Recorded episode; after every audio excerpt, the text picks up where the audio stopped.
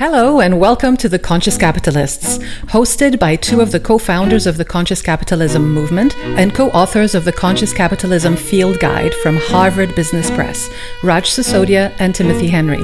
Each week, this podcast covers current events and business news and Raj and Timothy's latest thinking on what it takes to build a conscious business. For more information and notes from the show, go to www.theconsciouscapitalists.com. And now, Raj and Timothy. Hello, everybody, and welcome to episode number 30 of The Conscious Capitalists with myself, Timothy Henry, and my partner in making the world a better place through business, Raj Sisodia. Hey, Raj. Hey, Timothy. I remember when turning 30 used to be a big milestone, right? So I think we've reached some kind of adulthood in our podcasting careers. Yes, exactly. Never trust anybody under 30 in terms of numbers of podcasts. So we're, we're finally in the trustworthy era. well done, team. well, today we have a very special guest, and um, I guess begin by sort of saying we're all in the same location, though you wouldn't guess it by our backgrounds. And the location we're at is in a beautiful retreat center in Costa Rica that has uh, been just a wonderful place for Raj and I to spend the last couple of weeks. And today we are with the um, co founder of that and a gentleman who also co founded the world famous Omega Institute almost 45 years ago. So here we are with uh, Stephan Rechtschaffen. Good morning, Stephan. Good morning, Timothy. Good morning, Raj. Uh, good to see you in person these days while you're here, and here we're on Zoom again. So this is an interesting way to do it. yeah. Well, I, I, thought I would begin. You know, this is about conscious capitalism and conscious leadership, and maybe begin with the consciousness part because you're really one of the pioneers in this whole era of raising people's consciousness. Now, what people need to be reminded of is that you started off as a medical doctor.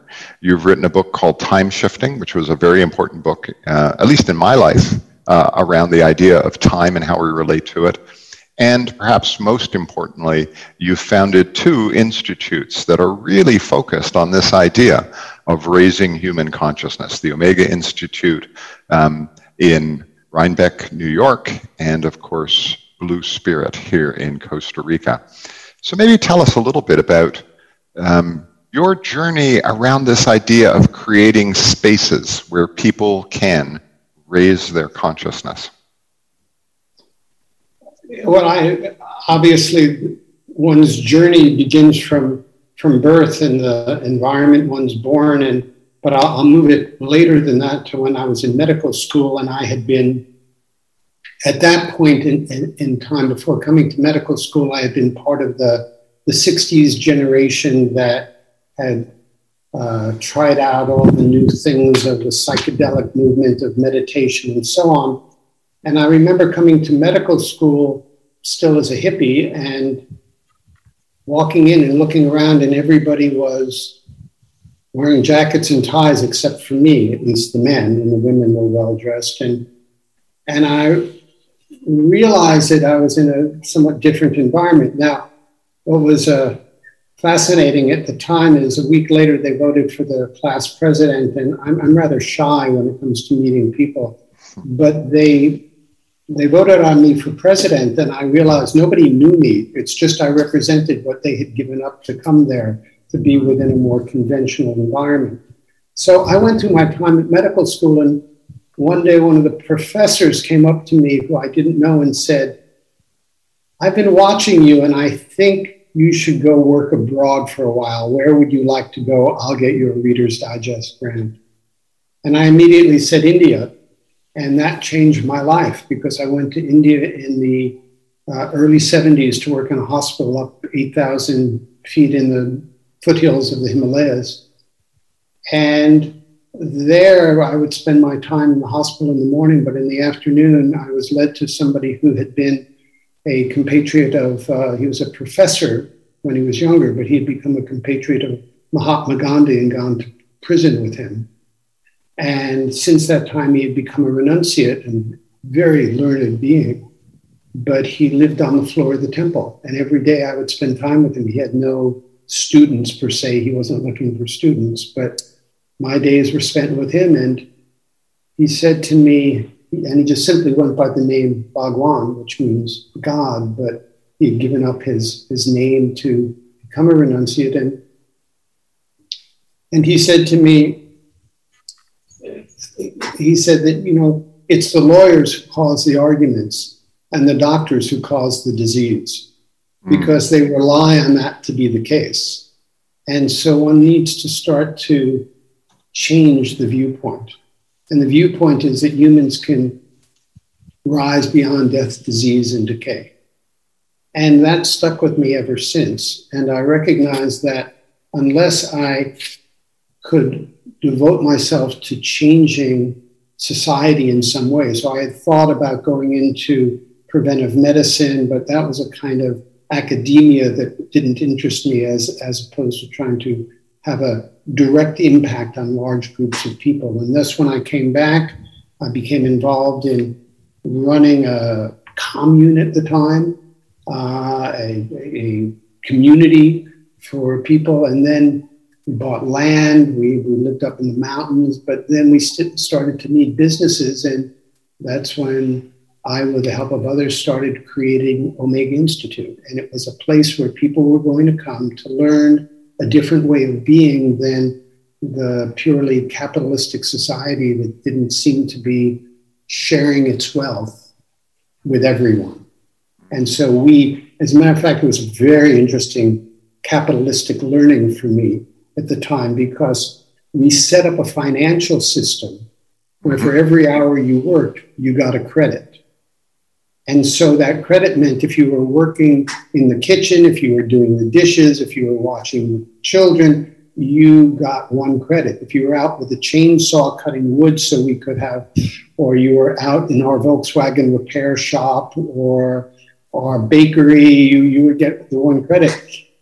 Now I was in charge of all of that. and what was fascinating, so in those days, a credit was worth about 85 cents an hour. The end of the month, whatever we had in money, we would divide it up amongst all of the people according to the amount that they of credits they had. So it just wasn't quite working at that level. So I remember coming up with the idea that we would say, if you had a more strenuous job for which no one was getting paid, let's say like chainsawing wood to get firewood, then you would get 1.2 points or 1.3 points. And if you were in one of our businesses, we would add 10% based on the profit you made that month. And so, though everybody was working hard, as soon as we put in the 10% at our Volkswagen repair shop, profits doubled that next month. And I realized incentive is of. You just kind of totally socialized it so everybody goes to sleep. So it's a very interesting aspect that I'm sure you both deal with in terms of conscious capitalism. Why, why only Volkswagens? You I'm sorry, had, you only had Volkswagens there? Why only Volkswagen? Uh, it just happened to be uh, the guy who had it was an ex. The guy living in our community he knew Volkswagens. He had had a Volkswagen repair oh, shop oh, before. So there we took care of all the Volkswagens in that area. So there was no no reason other than we had somebody with the with the prerequisite skills to do it. Okay, so, so we've established your capitalist credentials now. okay. okay. I realize that as, as I know your work, it's some, somewhere in the balance that one needs to find the taking care of the all but also the incentive to be to be creating and being creative and, and having some return on that creativity as well. So uh, that led me, in, and then I, I, was still very interested because when we were setting up Omega, Omega was a nonprofit. And for the first 25 years that I ran Omega, even though we were able to buy a, a campus of 250 acres and repair it and so on, uh, we were able to succeed without the need to be getting donations and so on. We, we, we worked it in terms of my feeling at the time, and it's changed now, but uh, at Omega. But in those days, my, my belief was that nonprofits, if you were trying to save the whales, that needed just donations. The whales had no source of income to you. But we were giving out certain kinds of teachings that if they were valuable to people, then they would be willing to pay for those teachings. And that's really how we succeeded. Now, at a certain point, we needed to raise money so that for those who couldn't afford it could also attend. But I wanted to make sure in the beginning that what we were creating wasn't just some idea that really had no value to anyone. And, and the money is a form of exchange for value. Yeah. Well, say a little bit more about the the programming and how you started off thinking about the goal of Omega. I mean, you were part of this movement and it was growing, and society as in general was beginning to place some value, as you rightly point to, on yeah. these opportunities to raise our consciousness or to go on a spiritual journey.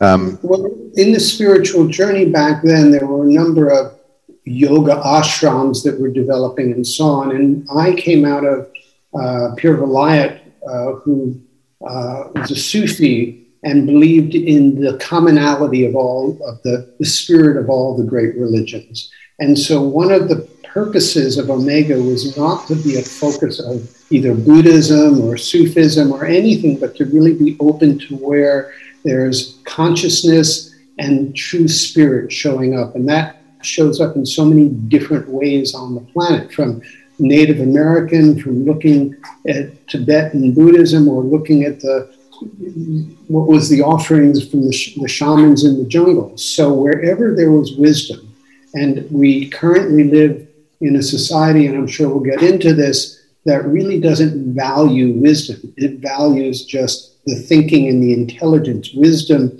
is something that takes a time and to really develop. And that's, it's not just factual information, it's depth information.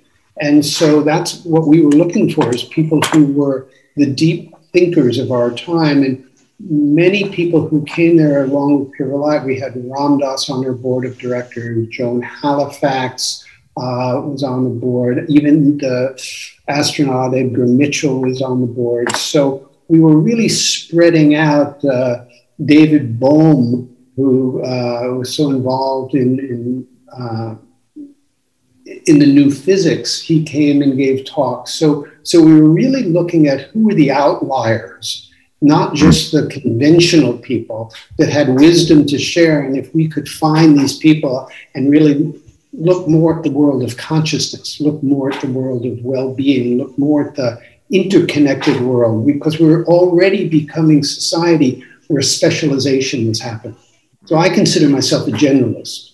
I'm much more interested in the whole than I am. As, as is said, the whole is greater than the sum of its parts, but we have too many people who just look at small parts and that's all they see. And so starting to change that, mm. We looked at in, in creating this. And when, when we moved down here to Costa Rica, which we'll get into in a moment also, is starting to honor the nature around, which in so many places in the world is no longer being honored, actually is being denuded. And so that has to be part of what we humans incorporate into any attempts in moving forward. And uh, Stephan, how would you compare what Omega's vision and mission was with, say, Esalen, which was growing around the same time? I think they started in the mid 60s and perhaps Kripalu. I mean, those are the three that come to my mind. Mm. Would you see that your fellow travelers, obviously on a journey, but you were well, different? Well, I, I did. I, I, spent a lot of time. I would even teach at Esalen in those days, and we would have meetings. They had gotten much more into uh, a lot of the psychological profile. We and we became more involved in some of the deeper spiritual or meditation practices and so on. But not much different. Many of the teachers in one or the other. When I uh, actually, when Kripalu started, I had been at the time Desai's doctor and uh, and helped him find the place because I had looked at the property that is now Kripalu, but at the time we didn't have any money, so they had some money, so they were able to do that one. But they were first really mostly a yoga ashram with with Amrit Desai, and then as that unraveled in some ways, then started they started to look around and do the kinds of programs on a year-round basis that Omega and Esalen did as well. So I really like the work that they do, and they do amazing work now. And there were a few other places as well, but mostly I would say we had more connection on the on the West Coast with uh, with Esalen and, and Omega here on the on the East Coast. Mm-hmm. And so you didn't really practice as a doctor. I mean, you kind of went straight into this, right? No, I, I went. I practiced as a doctor and did that for many years. I, I, had to find some way to pay for my working in a nonprofit. So, mm-hmm. in those early days, and I, I became very involved in the alternative health movement, and which has morphed into uh, what we now know uh, as integrative medicine, as functional medicine. It's had multiple names, and we had many programs with Jeff Bland, with Mark Hyman, with David Perlmutter, all the well-known names, Andy Weil, all of those, uh, Dean Ornish. They were all my contemporaries, and I would run programs where we would do these gatherings of many of the forward looking physicians who would then be trading notes because whatever we as even to this day what we do as physicians unfortunately is not recognized in terms of healthcare. We don't have healthcare in the united states. We have disease care.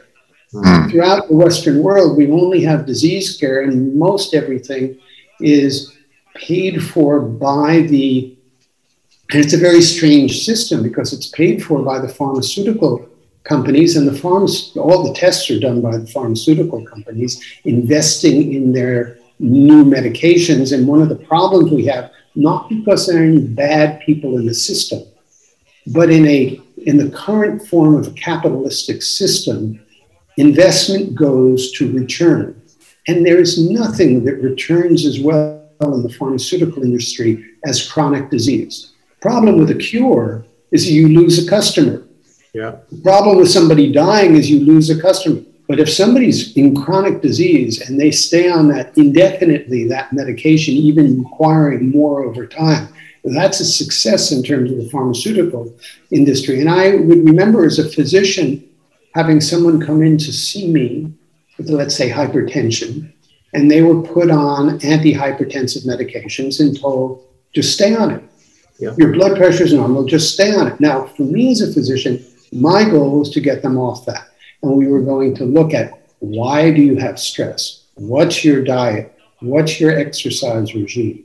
So when I look at this, and now here in Costa Rica, in Spirit, I have a longevity center, but it's really about, and we call it wisdom and well being. What it's really about is understanding on a much deeper level that who we are in our chronological age is different than what our biological age is. Mm-hmm. And so I'm really fascinated by this because what we see is though people have been living longer, and I would say up until for the last hundred years, every year life expectancy in the Western world has gotten higher, except in the last few years where it's starting to drop. And I believe the problem is that while we've extended life in some ways, the quality of life is not extended. When, we, when I talk to people and I ask them, How long do you think you'll live? they always base it on where their parents are, their grandparents are, but they're not eager to see themselves be like that because we're surrounded by nursing home people who really have chronic disease, ill health, dementia, etc. And so there's a lot we can do but it's mm. different than using mm. medications. It's really about well being. Well, I love that because I think that increasingly for leaders, um, you know, in the workplace, there's a lot of discussion, particularly now as a result of COVID, about a healthy workplace, about wellness in the workplace, whether it be mental health, whether it be whether we're creating a healthy environment for people to come back into and work. And so I think never before have we had as much focus on health and wellness in the workplace. And yet, and yet, if the leaders themselves aren't on their own sort of path of wellness and wholeness, then it's very hard for them to bring that to the workplace other than in a, a programmatic way. You know, we have a program around wellness and things. So talk to me, talk a little bit maybe about how you view that. When you think of the retreat center that you've got in Costa Rica and uh, you think about this need for, for leaders who are in high stress jobs to more and more find this space of wellness and well-being. Um, how do you see the role of a place like Blue Spirit in that? When I started Blue Spirit here, and now the Longevity Center, where we really focus on what, what true well being means, what true longevity means. It's important that we chose Costa Rica. One of the things that I see, and for those who haven't seen the David Attenborough most recent movie, it's, it's astounding because he at 93 is cogent, clear, and he speaks throughout about what he has seen happen to nature during his lifetime. No one has seen it the way he has. And I love that about two thirds of the way through, he says, But there is one place. And he says, Costa Rica. Mm. And I felt that the moment I came here almost 30 years ago. There's a relationship with land that to me represents where humans need to be going. And so when we talk about health, we can't just talk about individual health. We can't just talk about human health. We have to talk about health of the entire biosphere and the entire ecosystem. We are so intertwined in our beings with how nature is that are not recognizing it. And you mentioned COVID. COVID to me is a disease that has happened because a virus has come out of a situation where its eco its ecosystem has been destroyed and it breaks out. If we're not living in balance, we will continue having more COVIDs. These are our creation because this is us out of balance. So when I look at human health, and, and too often those people looking at longevity, it's really about the continuation of the I. I want to live forever. I want to still have my virility. I want to still be as though I'm young still. And I think that's a severe mistake. And we have a lot to learn from nature. There are some trees on the planet that are 10,000 years old. If we live to 100, that would be 100 100 year lifetimes. Mm. So there are plants, there are animals that have lived that live on, the, on this planet, the baleen whales, over 200 years. So there are creatures, living life forms that, that we can learn from, but we need to learn from those. And part of the learning that I work with, and the best way I can give the example, is if by age 30 you're six foot tall, by age 60 you're not 12 foot tall but we keep eating and we keep acting as though we're still growing. So, one of the things, though people are living longer, if we look at obesity rates in the United States, we see that in 1970 it was around 10 or 12 percent. By 2030, it's going to be 50 percent. So we are growing, except we're growing this way, mm. or we're growing cancers, or we're growing things we don't want. That makes up part of chronic disease. So when we look at optimal well being, and I'll often ask this question of people when I'm teaching how long can you live without, without eating?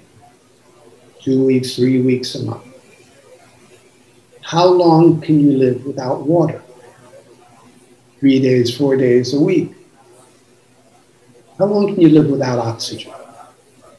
It's really short really short. So the whole key to this game is oxygen. That's how we have evolved to be multicellular creatures. All the multicellular creatures on the planet have learned to deal with oxygen as the way to get the electrons that get our energy going.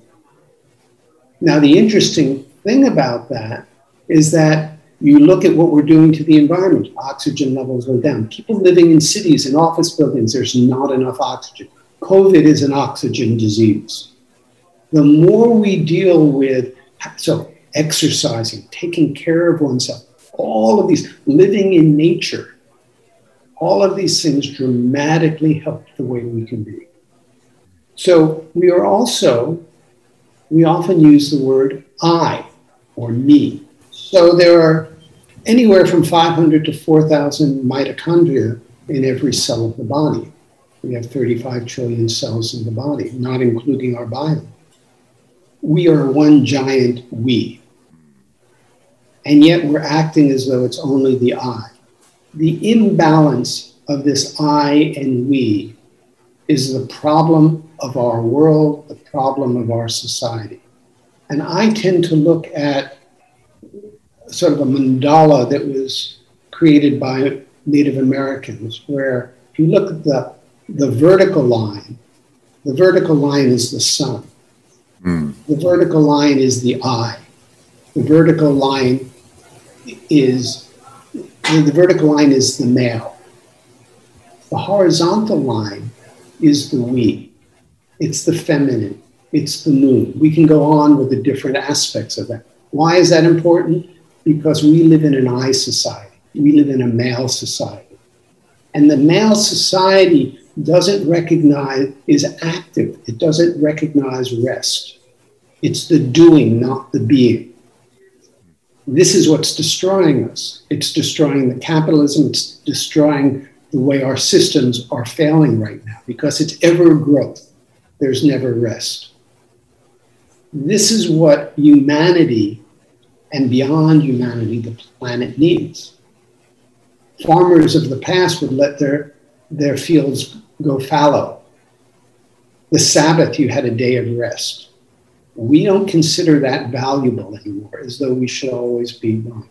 I work with an organization where I weekly have meetings to work with the, the, the main organization, about 2,000 people, and we work with a dozen once a week, a dozen people. I mentioned this because I was working with them this morning, and I zoom in. And today it was very simple. I just started with a quiet. I said, Look, everyone, close your eyes, take some breath. They've been through some emergencies. It's a healthcare system some emergencies this last week. And for each person, it was the first time they just got to simply feel themselves because they were trying to help everybody else. But just in that opportunity, we don't take enough quiet time. We don't take enough time walking in nature. The opportunity when people come here to Blue Spirit is simply that. That's what you're experiencing this time. There's an actual shift that takes place. When we're in the city, we're. I don't really want to travel to cities anymore. I'm more interested in traveling in nature and spending time where if I walk on the beach, one's rhythm is really different. So one learns, the body requires learning this shift of rhythm. It's sleep and activity. I do a lot of exercise where I'm really fast. So I'm not suggesting that we pull back from that. I actually want to do that more. The diet has to change. All of this, we start to see that at different stages of life, we have to be different. Mm. And then we create the whole. That's what you're doing with conscious capitalism, recognizing it's not just growth. And not just growth so that the financial, the quarterly returns people go to their doctor and they expect the doctor to tell them how they are. You know, ridiculous. We should know how well we are. We should be able to feel that. And when we feel stress, we should be able to deal with it not with medications. It's okay to use medications in the beginning, mm. but the end goal for me is for people to feel relaxed enough and know how to self relax, and self regulate. And that's where meditation comes in. The value of knowing how to quiet within is necessary. I that's an important part of my practice. Yeah. I also like to, when I'm playing tennis, run as fast as I can. We have to be able to do all of these things if we're going to be really vibrant as human beings. And ultimately, those are, those are the keys to longevity if I look at all of the actual keys to longevity, I find them in the natural world, in the way plants act, in the way animals act. For instance, fasting. every species that has evolved on the planet at certain times goes through famine. Now, it's in order to continue to survive, it needs to be able to get through the famine.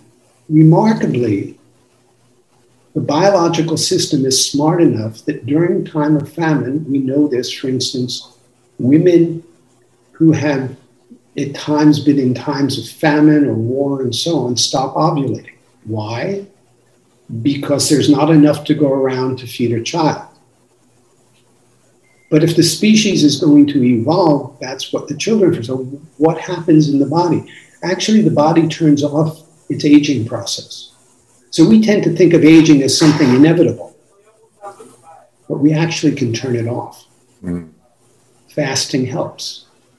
So, knowing at a certain stage where we don't need to be growing is a time we should be incorporating fasting and changing the diet and turning off things like sugar, which tend to boost up the growth but decrease our long-term survival. And there are so many, so many of these aspects that we can learn from our environment. Well, I love one of the um, you know, put it in the context of leadership, you know, a couple of really important things. One, I think that, you know, you talked about that there's a time for activity and there's a time for rest. And leaders really have to think hard about how they're refreshing. Where are they going and rejuvenating? Where are they building time into their schedules, either on a weekly basis, but surely on a yearly basis, where there's moments where they have a chance to step back and reflect and just get centered on what's important. And I think that, as you said, uh, you know, just being here in this beautiful environment, in this very, you know, soulful environment, gives you a chance to calm down, slow down, and have some time to reflect. And I think that's that's incredibly important. And it, and it comes to the second point, which is part of this is experiential. You can't read a book on this. um, ultimately, there is something about the place. This place here has a vibe to it, and um, experiencing that um, is an important part of development. So you can't just teach a course, you also have to make an element of it which is experiential. And, and I think that you've hit on that as well, you know, this idea of that the place matters, it has a vibe. Well, I'm struck with uh, the word vacation, which comes from the same root as vacuum, which is to empty. And so when we go on vacation, many people go to these thrill vacations. And what we need for those of us who are continually on the go is an opportunity to drop into something where we empty. Mm. And that's what I try to create here so that it's it, quite intentionally, we're right on this beautiful beach, which is a turtle preserve. And as you've seen when you go down there, you're immediately immersed in nature because you walk down there and the buildings, it's beautiful. But the food is delicious but simple. There's no telephones in the rooms. I guess now people use their cell phones anyhow, but that was the original intention. And try and trying to make it not just where there's always activity. I have spots all over the place where people can go and sit by themselves mm. or can congregate with others with the idea that this is an opportunity. That's why places have been called retreats. Now, I've many of the old retreats, and I remember Omega in that way. And when we first began, or Esalen, you had very um, simple quarters. And while we're not trying to make it with, uh, we have no TVs in the room, we have no chocolates on the pillow and stuff like that, because we want the diet to be very healthy. And we want people to be simple, but really well taken care of. So, one of the things also here, which I really have just benefited from in this way, but I benefit from it every day because I have a staff that's extraordinary. And I would say one of the things that I noted when I first came to Costa Rica many years ago was that this is the only country in the Western Hemisphere that has no standing army. 70 years ago, President Figueres decided to abolish the army. It was, it was not in a time it was just peaceful in Central America. But by doing that, the money went to healthcare and education. But what mostly I feel is that the people here feel disarmed. The people here feel that they are, you just feel an at easeness, a good mood. One of the things lacking on our world, in our world right now is good mood. Everybody's out for self. Get out of my way. I'm going here. I don't feel that. And I, I feel, especially in these days when I see the tumult happening in supposedly civilized societies, it feels far more civilized to me here because people are kind and gentle, and it's not without its problems. Now, that also then got converted into its care of the environment because 50 years ago, what happened in Costa Rica is that, and there's some fascinating things, is why it's become on an economic level, it's reaping the rewards of its wisdom. So 50 years ago, when the multinationals came down and the forest coverage was 70%, they took it down to 20% by clear cutting trees, putting in cattle, doing monocrops of pineapple to palm oil and so on and led by actually a dear friend and the, the daughter of the president who abolished the army, Christiana Figueres. She led a movement that now the forest coverage is back to over 50%. So Costa Rica is known now as green. And Christiana Figueres worked with the United Nations. She was the chief architect of the Paris Climate Accord. So this is a country committed. Now, what's happened from this is that you see in Costa Rica, it's known as a green country, and as a result, the economy has boomed because of that.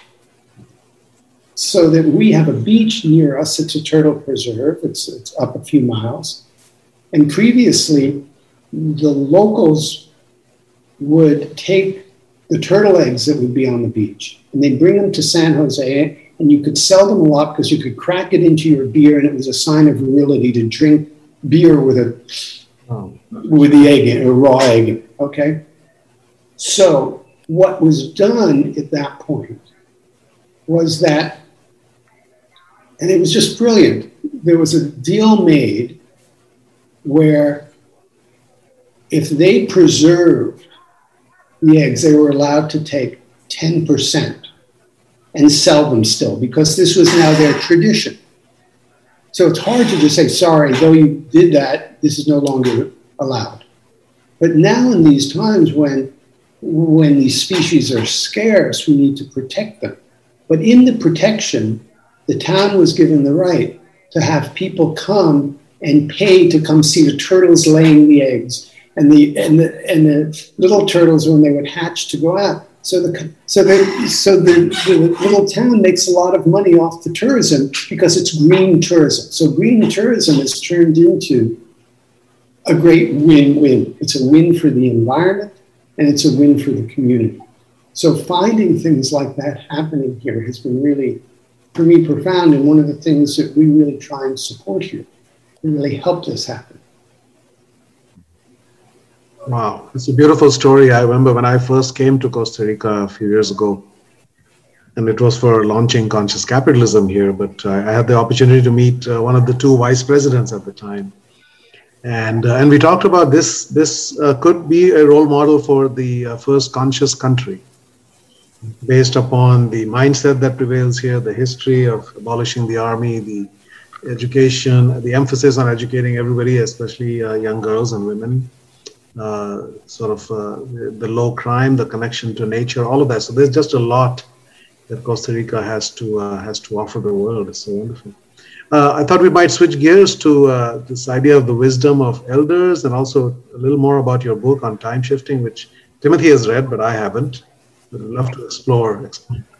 Well, the wisdom of, of elders is, is interesting to me, and one little story because I mentioned that Ram Dass was um, on our board of directors at, at Omega for many years and was a close friend. And I remember him saying at one point he had first gone to India, he had had his experiences with his guru, and then he came back and he was teaching in the States. And after a number of years, he went back to India. And when he arrived there, everybody kept saying to him, You look so much older. You look so much oh. older.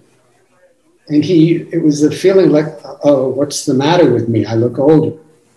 Now, he came to realize that what they were saying to him actually at the time was a compliment.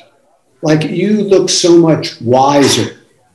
Not, but in the Western world, if you if somebody says, "Oh God, you're looking old," that isn't a good sign, right? We we want to look young forever. Everybody so as a result, what we do is we, even in the medical field, so that we start to do uh, surgeries and implants and whatever, so that so when I first started getting into the longevity field, I started to see that everybody, all the physicians were looking at ways to keep one perpetually young, be it through cosmetic surgery, the use of growth hormone, that a man should be able to stay virile forever. It's one of the things of using various, if there's erectile dysfunction, then there's a sense of I'm not, I'm not a full male or something like this. And, and breast reduction, all the various surgeries that get done. So it's not to say those aren't okay, but it's a misplaced focus. And with that comes not enough value given to wisdom. We're no longer a wisdom society. We turn to the young ones, and it's very difficult now because I know that my grandsons are more capable on their little devices than I am. Mm. And so they don't look to the elders for advice. And there's a natural feeling for people who are just in their 20s and so on and just getting up getting off in business where they're not looking to the elders for advice because what do they know about what they're doing and somehow we need to find a way of if in essence marketing device mm. i mean marketing wisdom so that it can be seen as useful seen yeah. as really having value and in order for that to happen again it's one of the reasons I love the idea of having an event here with conscious capitalism, or many of the people who come down here, because we see a lot of people now coming into this area who have been very successful in the digital world, who are looking to get away from some of the craziness in the Western world, who are coming down here, and there start to be people who are looking for something deeper, some way of merging a deeper consciousness with the technology that's evolved. If yeah. we as we're not going to get rid of the technology, but if we get rid of the wisdom, that will be as harmful. Yeah. And we humans will not survive that. No, I think it's right. I think that uh, you know there's a lot of emphasis on innovation and t- innovation around technology, where we all are assuming it only comes from the youth who understand the new world order. And in essence, they, they do understand the New World Order, but we need the wisdom to navigate that New World Order. And when we start to say, like, what are we going to do with this technology? What are the limits? How do we best optimize it? These are questions that, that pertain a little bit more to wisdom and, and how we're going to operate these kind of high tech businesses. That those are wisdom questions and not necessarily knowledge questions. So I, I think you're absolutely right. This we need to find that way of bringing wisdom back into the workplace and back into the idea of, of, of, of executive leadership. You know, with, with time, which I'll come back to for this, what's really fascinating is as things are going faster, these labor saving devices is not saving anybody time. what's happening is everybody is getting busier. Mm. There's very little downtime. And in the downtime, we tend to fill it up with our machine. Where everybody's continually back and forth in them. So there's there, and I use the analysis or in in looking at time shifting, or the analogy rather, it's like riding a 10 speed bicycle. And so you want to be able to shift your gears you're riding up a mountain, going down a, a hill, around a curve. You want to be able to shift into a gear to do it at ease. The problem we have right now is people have become so fast that there's very little slowing down. And actually, people, when they start to slow down, start to feel really uneasy and shaky. And that's something we as a society at large need to address because what's happening there, and this is where I see some of the work that's most important right now, is that we're going into simply the mind world, the thought world, and we're disconnected from the emotional feeling world. So, so much of the anger that's going on in society right now is the un- inability to hold down the emotions, and they're just going like this. They're uncontrollable. So, there's very little development right now. I watch people trying to meditate and they can't.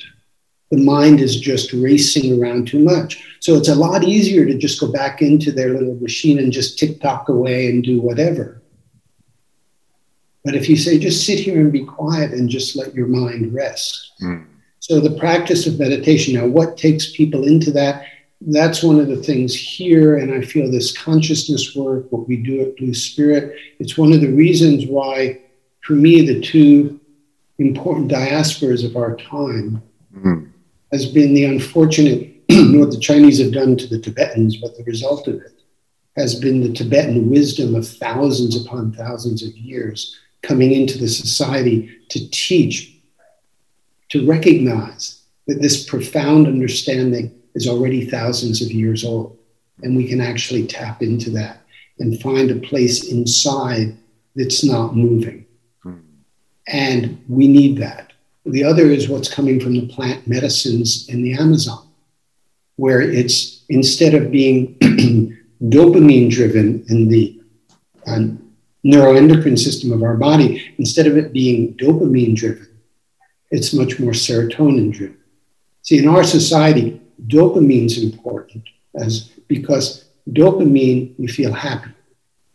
But it's up and down, up and down, up and down. And you don't feel happy, you need more. So all addictions are related to dopamine. Serotonin is different. You feel at ease. Serotonin feels content. When you're content, you don't need anything else. We don't have a society that knows content. Mm. We have a society that's always driving for the next. People need to find contentment. You look at the billionaires of our society, they seem more driven than ever for more. And there seems less content of that. And the market goes down 5%, and there's a, oh my God, what's happening? Mm. So this is not conscious capitalism. This is conscious, this is, this is capitalism out of deficiency. We don't have enough. There's a general feeling that we don't have enough, so that we have poor people around us, we have starving people around us, and still we don't have enough billions of dollars for self. There's something wrong in that equation, and I would say it's the em- emotional bankruptcy that so many people are stuck yeah. with right now. That kind of emotional intelligence it needs to happen for conscious capitalism to work because we have to get at the root source of that. Love it. I was going to say the uh, you were describing uh, the kind of capitalism we have is kind of a compulsive capitalism. It's also rooted in the insufficiency, but there's never enough because it's trying to fill a hole for many people that uh, cannot be filled with money. But that's unfortunately the cycle uh, that we've been in. Uh, you mentioned briefly some of the plant uh, medicines that have been used for thousands of years in many parts of the world. What role do you see in terms of elevating consciousness, which I think we're all united in terms of our purpose in the world? This is all what we're all about, in a way. Uh, what role do you see for those plants now to aid humans in that journey so that we, in fact, in turn, become stewards? uh, back of nature and of, of life in general? Uh, and, and, and how do you see that evolving over time? I think the plant world has much more intrinsic knowledge than we give it credit for. we think of it as something green out there that doesn't know much. Yet it has survived and thrived in balance with this entire planet.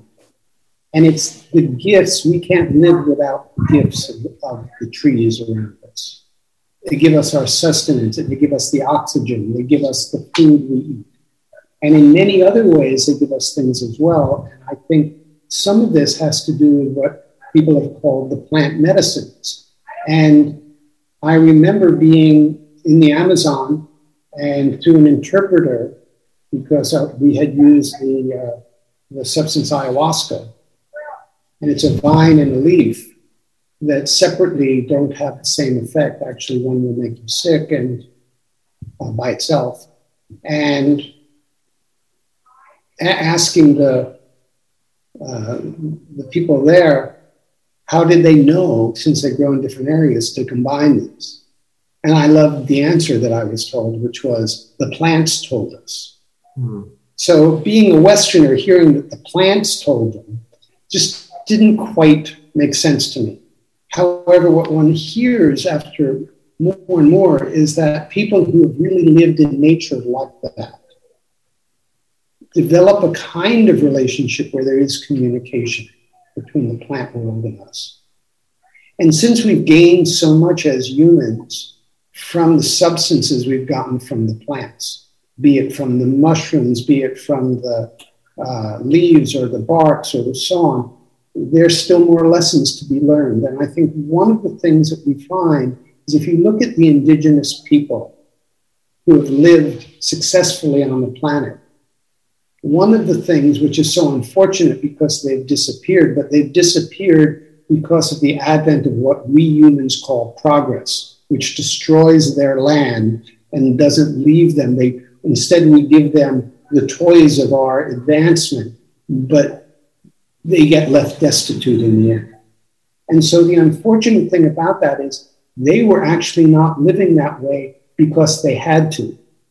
They were living that way previously because they were content. Our progress has no contentment to it. Our progress just has a voracious appetite.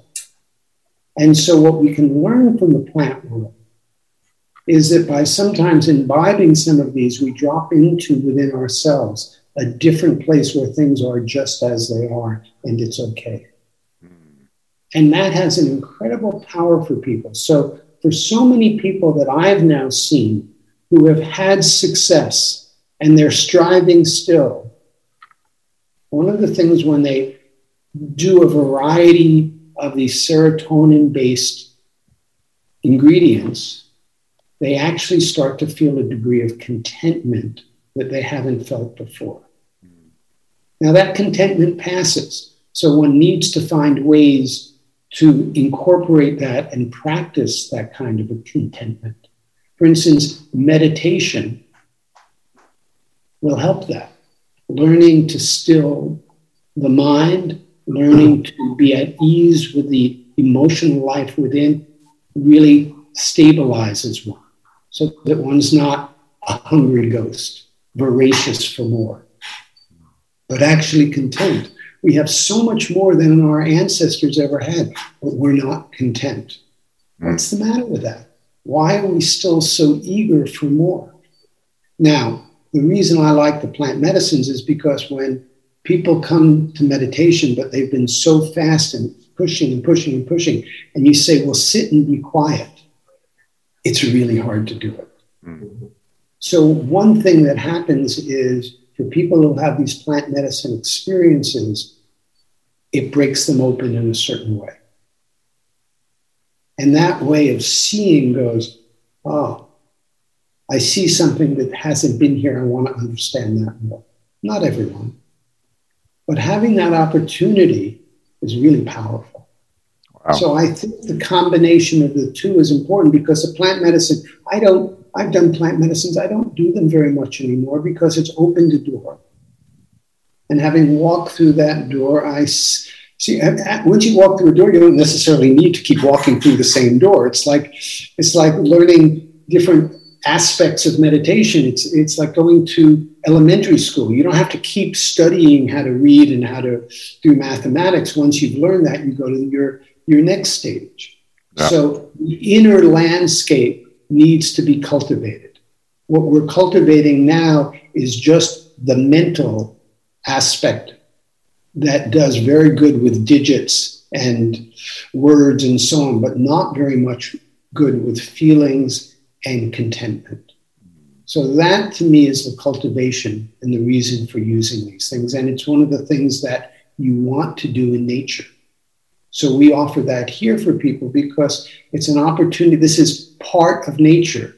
I'm not trying to synthesize it and then here. The, the, the word that's used often for this, or the words that are used, is set and setting. It's not, so the setting is extremely important. You want to be in a place where contentment is easy, mm. not, not where you're driving high speed down a highway. So that's my journey with it. Stephan, thank you so much for your wisdom and um, and sharing the journey that you've been on, and of course for creating this beautiful retreat here in Costa Rica. Thank you so much for joining us today. Thank you. I totally enjoyed it. And for you, our listeners, if you've enjoyed this podcast on whatever channel you're listening in, please subscribe, leave us a comment, and give us a rating. And thank you very much for our producer, Carla Viegas. Carla, thank you for all the good work you do to make sure that this comes out on a regular basis. We appreciate that enormously. Thank you. Thank you so much for joining us. And thank you again, um, Stephan. And we'll see you next week.